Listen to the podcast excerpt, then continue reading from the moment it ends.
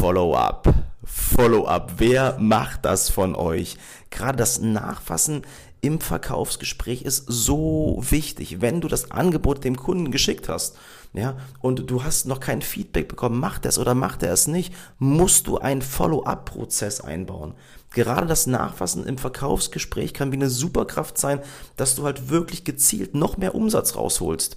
Ich gebe dir mal folgendes Beispiel mit dein Geschäftspartner gegenüber sagt dir ganz konkret, okay, alles klar, schick mir jetzt das Angebot zu und wir melden uns dann in zwei Tagen und gucken, wie wir dann zusammenkommen. Mein Tipp an der Stelle ist, mach es genau wie bei der Terminvereinbarung.